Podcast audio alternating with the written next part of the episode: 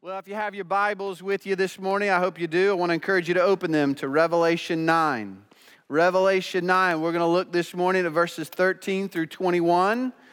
Next week, we'll take a brief break. We'll uh, look at Luke 1, and then on the 25th and 26th, we'll look at Luke 2.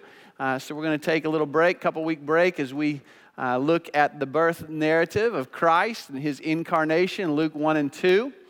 Um, I want to thank all of those who are worshiping with us online. Join us online and also uh, Reach Church DeSoto. So grateful for them and the venue service right down the hall. You know, this next year we're excited. We've been uh, planning this for quite some time, uh, but we're putting together the ability uh, to, for me to preach live from Reach Church DeSoto and have it live streamed back here. How cool would that be?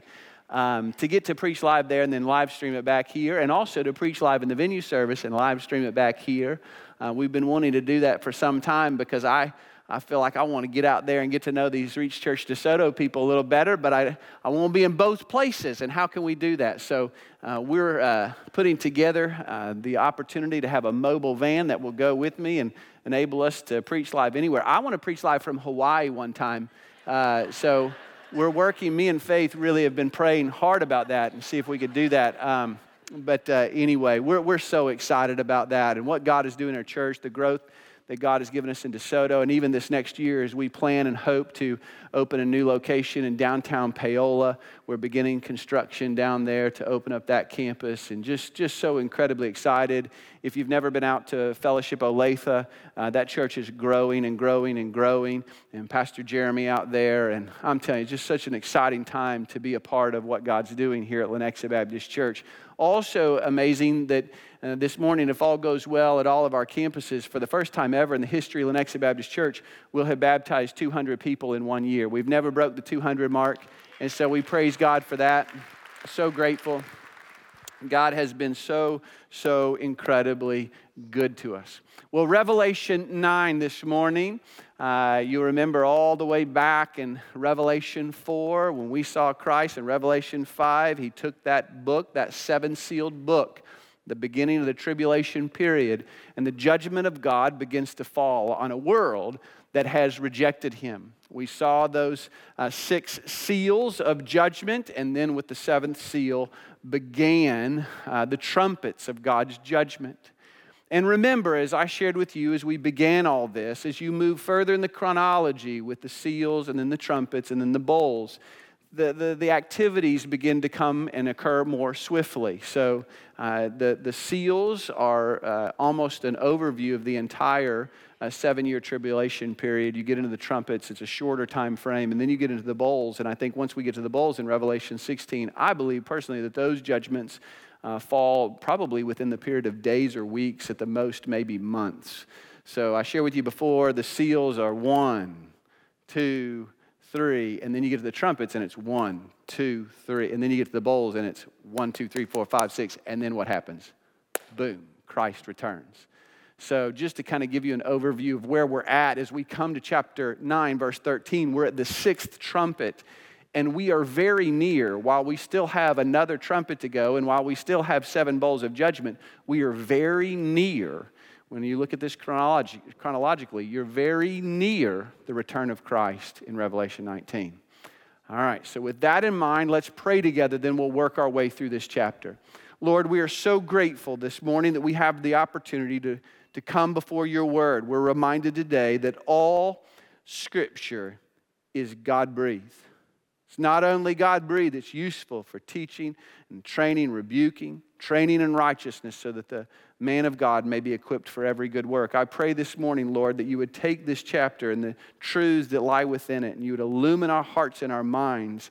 And God, I pray in the spirit of James chapter 1 that we wouldn't simply be hearers of the word, but doers also, that we would apply this to our lives. And God, I pray for anybody that's here today or watching online, Reach Church DeSoto or the venue right down the hall that doesn't know you, they've never truly repented of their sins and turned towards Christ. God, move in their heart today. Show them the depth of their sin. I pray in your word you'd show them the beauty of Christ, and today they'd be reborn by the Spirit of God and the Word of God.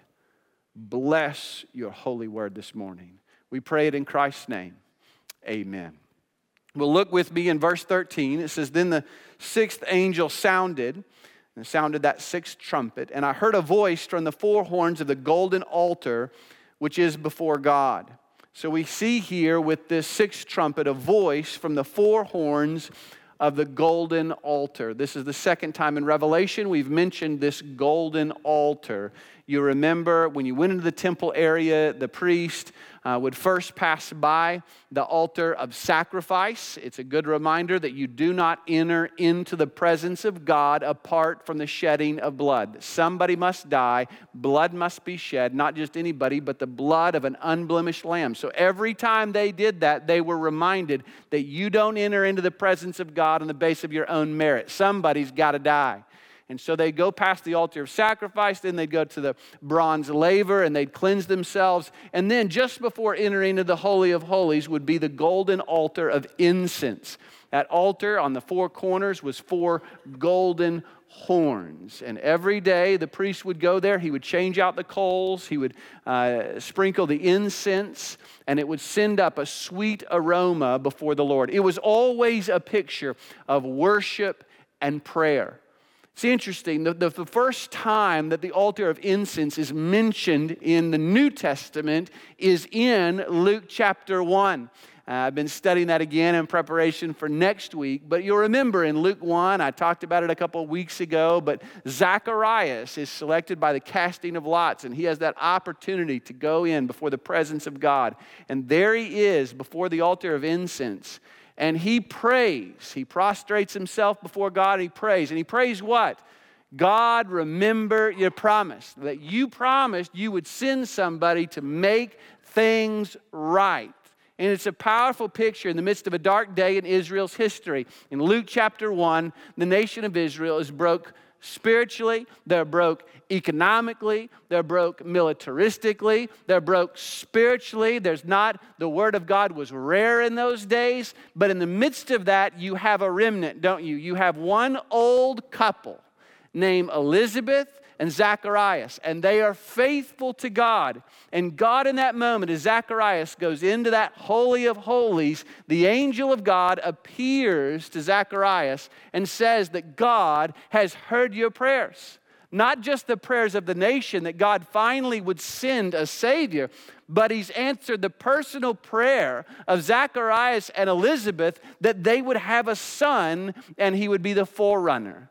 So, a powerful picture. The first reference, the altar of incense in the New Testament, is in conjunction with the coming of the Savior who would bring salvation. The last mentioning of the altar of incense in the New Testament is right here in Revelation 9. And it corresponds to a situation in which the saints of God, even as we saw in Revelation 8, are offering up prayers. And what is our prayer? Come, Lord Jesus. The first time, come Lord Jesus. He came to be the Lamb of God who would die for our sins. Revelation 8 and 9, come Lord Jesus. And he comes as the hawk bearing judgment. So, here, the, the voice from the four horns, and look at verse 14. I heard a voice from the four horns of the golden altar, which is before God, one saying to the sixth angel who had the trumpet, Release the four angels who are bound at the great river Euphrates. So the cry is, Come, Lord Jesus. The response, release the four angels who are bound. These are bound angels, they are prisoners, they are fallen angels. Four fallen angels bound at this specific location and released from their chains for the outpouring of God's judgment on the world. They have been bound here, as we talked about last week, from Genesis chapter 6, and they were bound here at this specific time and location for this specific event. That's why, as I read these things, I have such a hard time taking these things as symbolic. There's a lot of detail here, a lot of picture here of specificity as God brings about his judgment. And they're bound at the great river Euphrates. The Euphrates River is the eastern boundary of the promised land. It's also the eastern boundary of the Antichrist rule. Um, it's kind of a double boundary. But uh, the nation of Israel, their enemies are often seen as people coming from the north and coming from the east. So here are these four fallen angels, and as we'll see, leading a demonic army from the east. And look at verse 15. And the four angels who had been prepared for the hour and the day and month and year were released so that they would kill a third of mankind.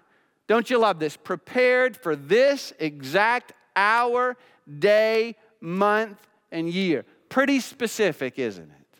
It's a reminder that every aspect of every day and every aspect of this tribulation period is under the sovereign control of God. That these are not random acts. These are not coincidental incidents or wars that, that break out randomly. No, all of these things are under the sovereign control of God. In fact, as we'll study in Revelation 11, the two witnesses during the first three and a half years of the tribulation period, the two witnesses will announce every judgment during the first three and a half years. Why do they do that? Why do they announce it? So that the world would not mistake these judgments as just weather patterns. It's not global warming, it's not some random act. That those two witnesses are to declare the world that this is the judgment of God. It's similar to Moses in Exodus, uh, the Exodus from Egypt, and the plagues that were brought along uh, brought on Egypt. Moses announces every one of them. Why? So that Pharaoh would know when they came that this is not just some random uh, swarm of locusts, that this is not an eclipse. No, it was Moses declaring to Pharaoh, You're about to see something that's going to come upon you, and, and make no mistake, it's the judgment of God.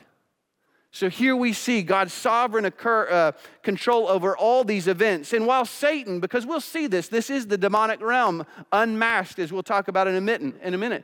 But while Satan might be the immediate cause, God is sovereign over every activity, bringing it together in accordance with his perfect plan. That we know, even with Calvary, Certainly, Satan was behind the scenes orchestrating those events. But what does Isaiah 53 tell us? The Lord was pleased to crush him. So while Satan may be the immediate cause, God is behind it all and sovereignly controlling it for his perfect plan and will. That God is able to even take the activities of Satan and use it for his purposes. I love what one commentator said. He says, History is in the hand of God and runs in the channels that he has dug for it. So while Satan might be working and these demons might be leading this army, we know that it is God who is in control. Just as it was at the cross in Calvary, the worst event in human history is Calvary. And yet at the same time, the best event in human history is Calvary. What Satan meant for evil, God meant for good. And so these fallen angels lead a demonic army from the east to kill a third of mankind.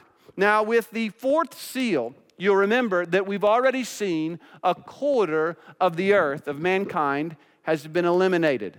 And now, if you add to that a third of mankind, I'm not a mathematician, but the commentators tell me you have now eliminated about a half of the world's population. So, somewhere around 4 billion people have died. It's unbelievable picture of death and destruction. And the question is, how do they kill this many people? Well, verse 16 tells us. Look at verse 16. How does this many people die? Well, the number of the armies of the horsemen was 200 million. I heard the number of them. Now, there's a lot of controversy as to whether or not this is an entirely demonic army, much in the same way that we saw uh, Satan's demons released, these fallen angels released at the beginning of chapter 9 and verses 1 through 12? Or is this an earthly army? And there are many today that conjecture that this is an earthly army coming from the east, could be Russia, could be China. We don't really know for sure. Um, but I tend to lean towards this being a demonic army based on the language that's used and its similarity to the first 12 verses, but I think you could take either one. It's a massive army nonetheless, uh, a 200 million person army. And John makes a point to let us know the exact number, and not only know the number, but to tell you he heard the exact number. So you have this massive demonic army coming from the east against who? What is this battle? What is this war? Well, you remember we learned in Daniel that there will be a revival of Rome, a 10 nation power from where? From the west a European 10 nation power, and now coming against that army in the West and that 10 nation power in the West will come a demonic army from the East. And you are going to see bloodshed, the likes of which, and on a scale of which we could not even begin to fathom. It, this battle is a precursor to the final battle, the Battle of Armageddon, when the armies of the world will again cross over the Euphrates and there'll be one final battle on the plains of Megiddo when the armies of the world stand against Christ, who will come and put them down very quickly, and we will study them later. But look at the description of this army and this battle in verses 17 through 19. And this is how I saw in the vision the horses and those who sat on them. The riders had breastplates the color of fire and of hyacinth and of brimstone and the heads of the horses like the heads of lions, and out of their mouths proceed fire and smoke and brimstone. A third of mankind was killed by these three plagues by the fire and the smoke and the brimstone which proceeded out of their mouths. For the power of the horses is in their mouths and in their tails, for their tails are like serpents and have heads, and with them they do harm.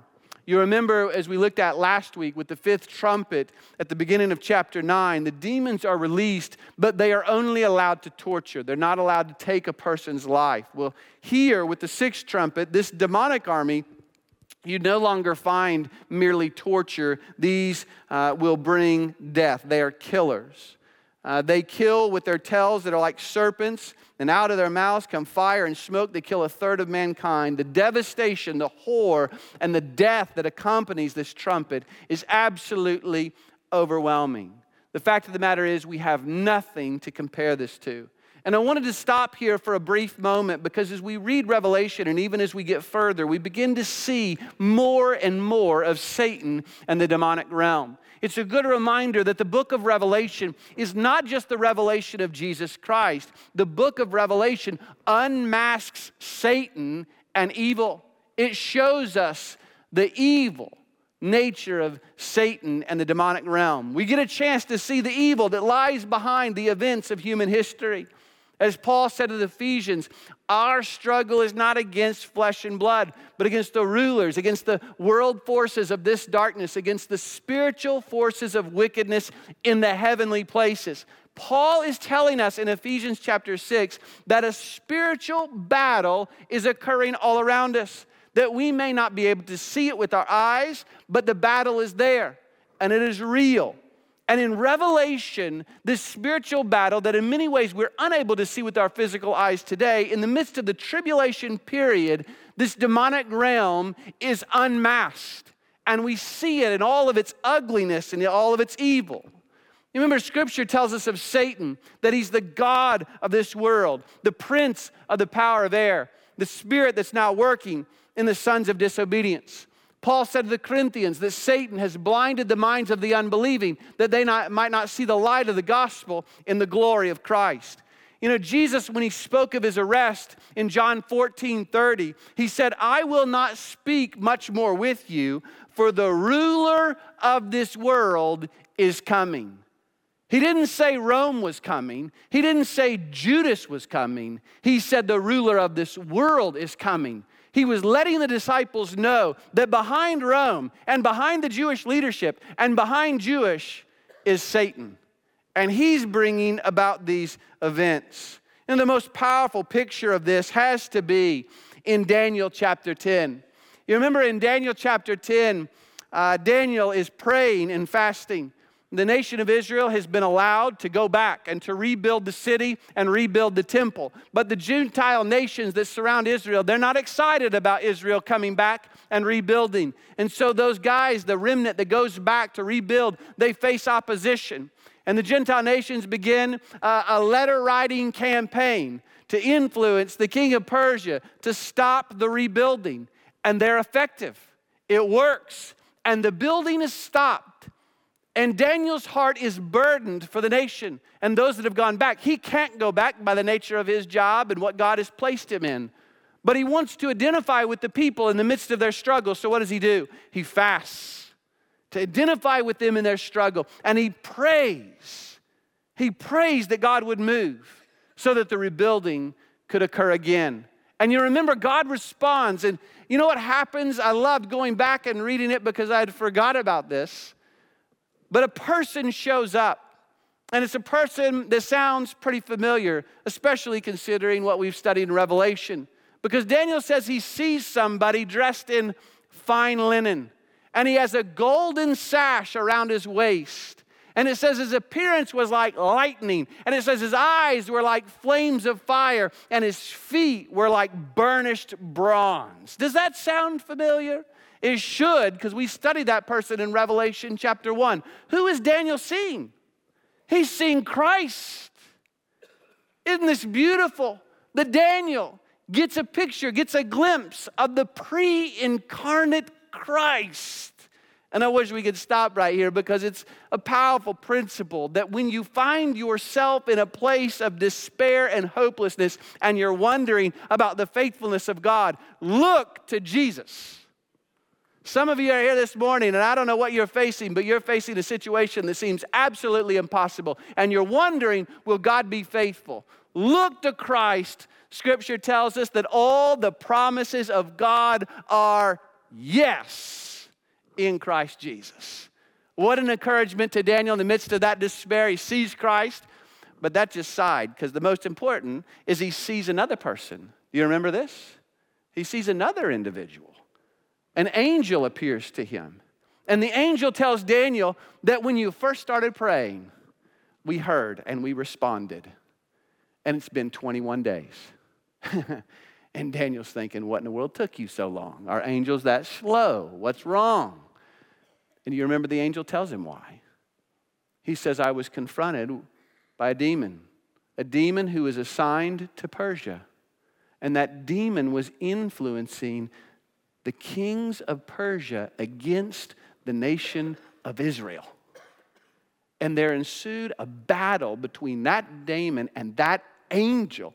And the conflict was so severe that Michael, the angel Michael, came to that angel's aid to support him so that they would subdue him. So, this, this demon over Persia was not able to accomplish all that he wanted to accomplish because of an angelic battle that was occurring there. And Daniel never saw that battle with his own eyes, but it was there and it was real. And that angel, you remember, encourages Daniel and commissions Daniel. And then what does he do? The angel tells Daniel, I got to go because I got to go get involved in the battle.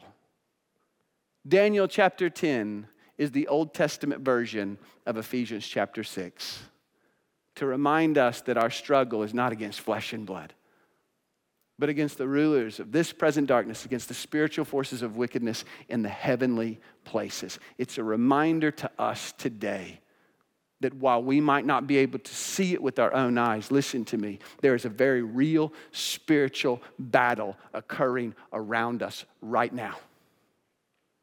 It's amazing to me when you talk. I don't know about you. I don't know if this ever happens to you, but occasionally it'll happen to me when you set your heart to get up and go early to get in God's Word. Did it ever happen to you that you get a distraction or two that wants to hinder you from getting in God's Word? That ain't just coincidence. There's somebody who doesn't want you to get in God's Word. You ever set your heart to tell somebody about the good news of Jesus Christ? Talking to a guy on Friday, had an old buddy of his. He planned to go share Christ with him. God's done an amazing work in his life. This man was terminally ill, said it in his heart. He's going to go share the gospel with him. He arrives on the scene, and guess what? Two of his old partying buddies shows up and drive in at the same moment. Do you not think there's not a demonic force behind all of that trying to hinder that man from sharing the gospel with an individual who desperately needs to know Christ? Listen, there is a spiritual battle going on around us. Now, when we get to Revelation, when we get to the tribulation, it is visible, it's unmasked. But make no mistake, it's no less real today. It's a battle that started long before creation when Satan rebelled against God and took a third of the angels with him and he attacked the man and the woman in the garden. And then what does Scripture say? The whole world lies in the grip of the evil one. And there's only one person who can defeat Satan and the demonic. And who is it? It's the seed of the woman who will crush his head. It is Jesus Christ. And Satan hates the people of God. You see it through all, through all scripture. He attacks the people of God. He seeks to deceive you. He seeks to discourage you. He seeks to divide us. And ultimately, what does he want? He wants death and destruction. He wants to take you out. And do you know what the Bible calls us? Sheep. How about that? The dumbest animal on the face of the earth. Be encouraged today. Aren't you glad you came to church? You're a sheep. Sheep are incredibly defenseless creatures. They cannot run very fast. They don't have sharp teeth. They don't have stink glands like a skunk. They don't have quills like a porcupine. They don't have camouflage. They are only good for lamb chops and mutton. That's all they're good for. And yet, a sheep can also become the most powerful creature on the face of the earth when that sheep does what? When it stays close to the shepherd. Because the shepherd is able to fight back the bear and the lion. Listen, this morning, we're in a spiritual battle, and it's not us versus Satan. Because if it's us versus Satan, it's over like that. Because one angel in the Old Testament kills 185,000 people. Listen, you are not as strong as you think you are. But the knowledge of our own frailty and weakness, what does it cause us to do? Cling to Jesus you better run to that good shepherd this week before you go out and start a day. You better get in God's word. You better armor up because you have an enemy who's going to try to take you out, and you have no idea what's going to occur tomorrow. But I can tell you this whatever you encounter, you will not be able to encounter it on your own. That's why we stay in God's word. That's why we abide in prayer to be filled up with the Spirit so that we can engage the enemy not in our own power, but in the power of the Spirit with Christ with us oh, we've got a spiritual battle occurring. And I felt it was so important because all of a sudden, as you read Revelation and you study, it just seems like the demonic realm just suddenly pops up out of nowhere. No, no, no, no. Listen, they've always been there.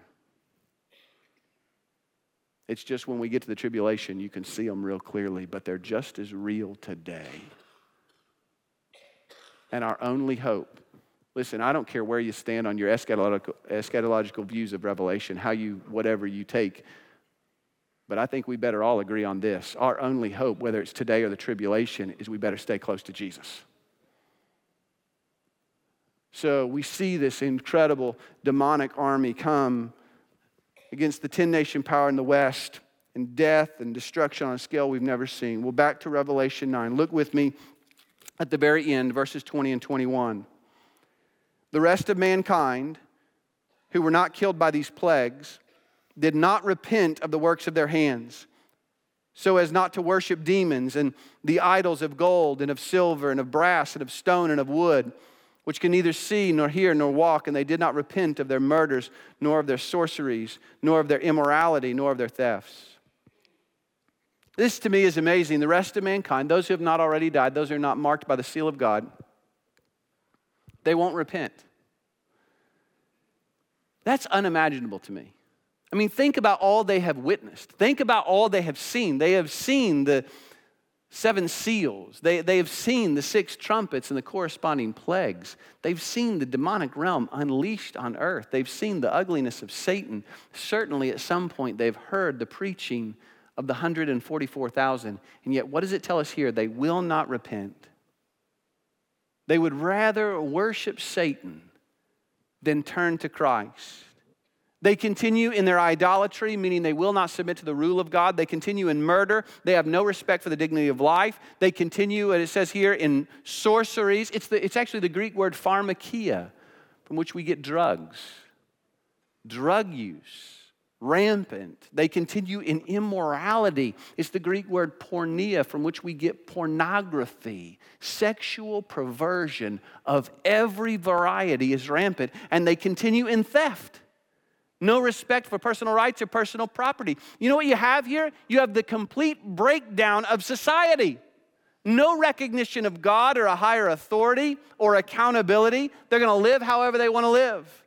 No respect for life. The sanctity of human life is gone. Murder is rampant. Drug use is rampant. Sexual perversion is rampant of every kind.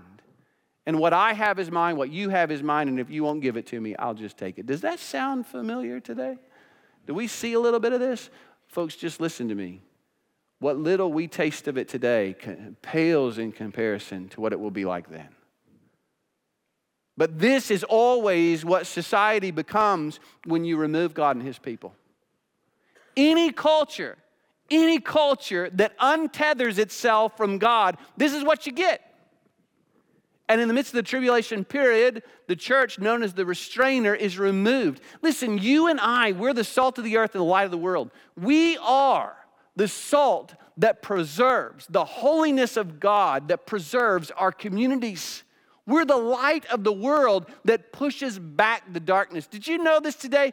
Simply by your presence in any given environment, if you take a Christian and you light them up with the gospel and they're living according to Christ, you place them in any environment, they become an unstoppable force against Satan and his darkness.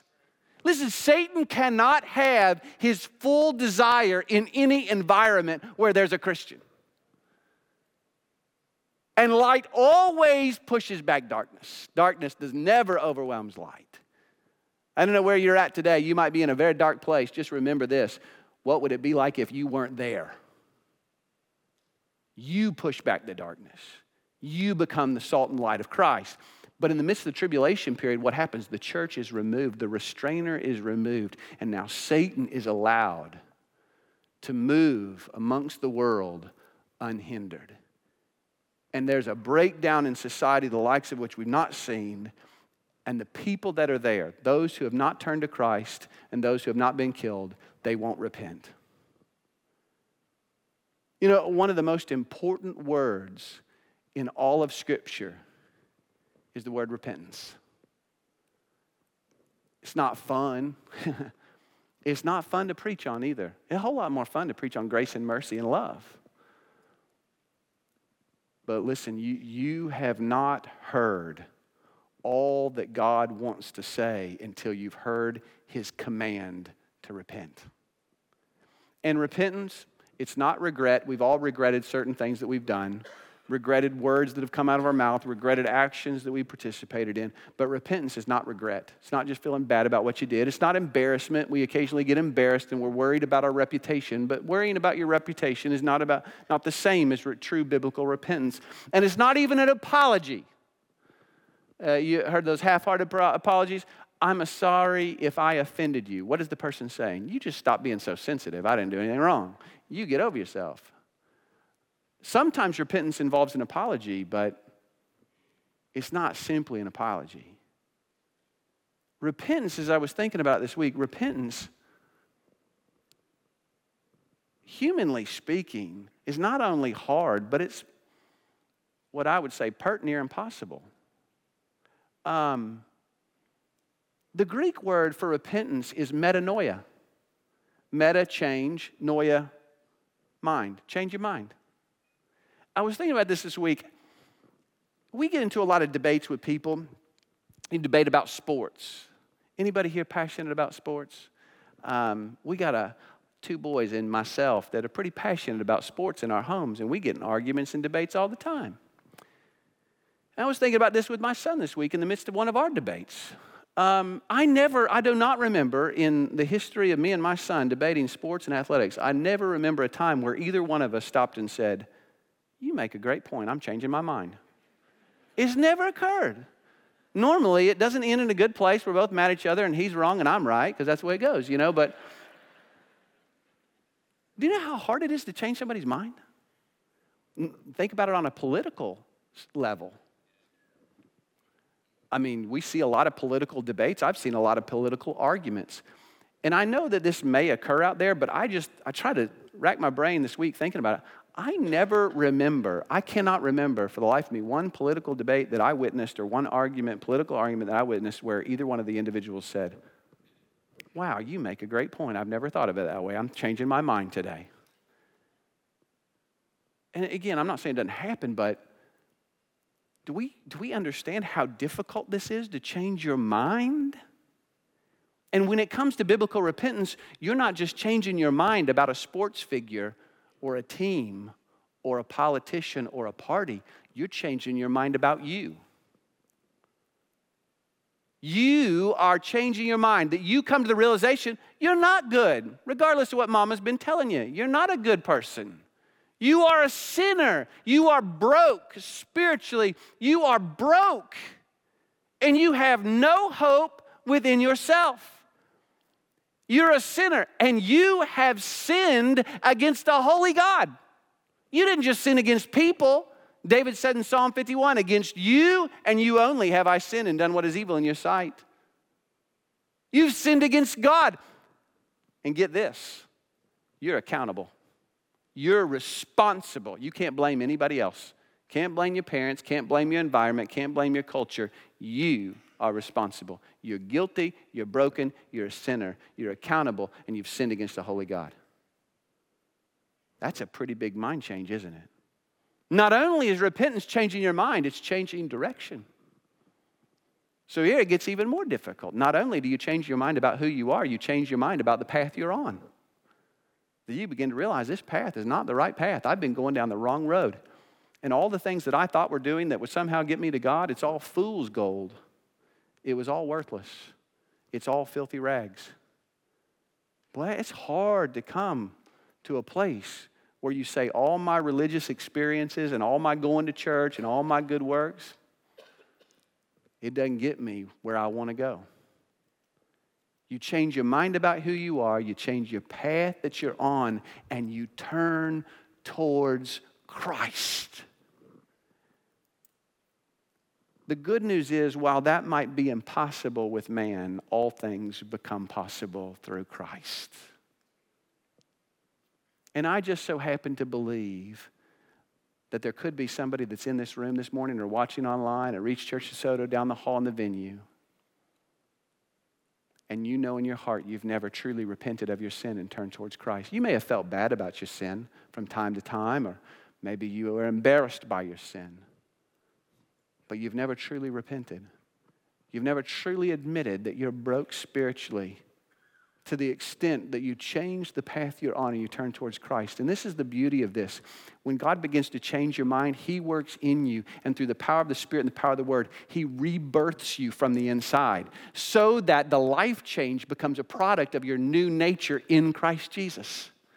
This is what I love about doing discipleship with new, new believers. When you meet with a new believer and you do discipleship, and they start to tell you, inevitably, here's, there's, there's always this conversation. They will tell you, I was reading in the Bible yesterday morning. And I will always stop them because it's important that you don't miss this moment where you ask them at any time prior to faith in Christ, did you say, Boy, I got to get up early tomorrow and read that Bible? And inevitably, they will always tell you, No, I've never had that compulsion, I've never had that desire. But all of a sudden, through faith in Christ and becoming a new creation, they have new desires and they desire to be in God's Word, and they desire to go to church and be with God's people. And guess what they also desire to do? You'll find it common among new believers. They want to tell other people about the salvation that they've received through faith in Jesus Christ. That God brings about a new work in their hearts through the power of the Holy Spirit. It's, it's absolutely wonderful. This is what God does. We turn towards Him and He changes our mind, He changes our path. We begin to live differently and act differently. If it really gets in our life, it changes the way we drive. It affects our right foot and we drive better. Yeah. Remember that as you leave today out of the parking lot.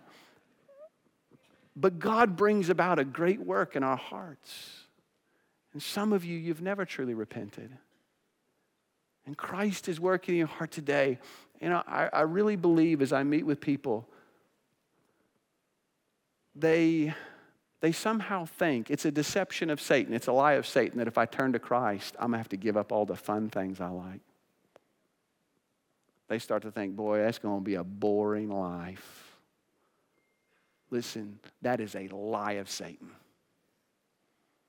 What you gain in Jesus Christ, the joy you find in Him, will far surpass anything you give up. Those little momentary times of joy will seem like nothing in comparison to the joy you find in Jesus Christ. You know what I challenge you to do today? Pull up a chair at the table of God and taste and see if He's not really good. I love when you get when you get somebody starting to do devotional time in God's Word where they get along with God's Word. I had this. I had somebody tell me this a couple weeks ago. He was getting in God's Word in the morning, and he said, "I I, I was going to give God 30 minutes. I got 30 minutes. I got I got a busy day. He said before he knew it, he looked down at his watch and he'd gone about 47 minutes. And he said, I think I could have stayed there for another hour. Man, that's the goodness of God's word. You get a taste and God will grow in you an insatiable desire to rush after Him and a hunger for His righteousness. Turn to Christ today. Do we have a hymn? Oh, we've always got a hymn. These words may be familiar to you. Come, every soul by sin oppressed. There's mercy with the Lord, and He will surely give you rest by trusting in His word. For Jesus shed his precious blood, rich blessings to bestow. He offers now the crimson flood that washes white as snow. Yes, Jesus is the truth, the way that leads you into rest. Believe in him without delay, and you are truly blessed. Only trust him, only trust him, only trust him now. He will save you. He will save you. He will save you now. Father, we thank you for the opportunity to gather before your word this day. And Lord, I pray, in fact, I plead, on behalf of those who do not know you, who have never truly repented, we know that this is your work that you do in their hearts. I pray, God, you would work in their heart today to change their mind about themselves, to change the direction of their life so that they would turn towards you in faith and repentance and know your salvation today. God, I pray that your love and the joy that you bestow would overwhelm any sense of regret or sacrifice that they might have to make in following you. Your word says it's the kindness of the Lord that leads us to repentance, not the fear of judgment, but the overwhelming nature of your love demonstrated on the cross that causes us to run to you for freedom and forgiveness and new life and new direction. Lord, I pray for those of us that do know you. God, I pray as we know repentance doesn't end at the moment of salvation, I pray that those who may be here today, that maybe there's some sin that they need to repent of, Lord, today would be a day of repentance for them. They would change their mind about that sin, they'd change their mind about that path, and you would draw them back to yourself. And Lord, I pray as we look at these events in Revelation and we see what is yet to come, I pray that it would embolden us and encourage us to live holy lives. And when the opportunity re- arrives, we will speak the name of Jesus with boldness so that men and women might know his salvation and not his judgment. Lord, we love you. We pray this in Christ's name. Amen. I'm going to invite you to stand with me as we give you an opportunity to respond this morning in whatever way God's working on your heart. Maybe you have questions about salvation. We'd love to talk with you. Maybe you want to just pray with the pastor. Maybe you would like to unite with our church family. Maybe you've been through our membership class and you say this morning, I want to make my decision public to become a member of Lenexa Baptist. We'd love to receive you. This is your time. Know this morning, you'll never regret obeying Jesus. So you respond as we sing.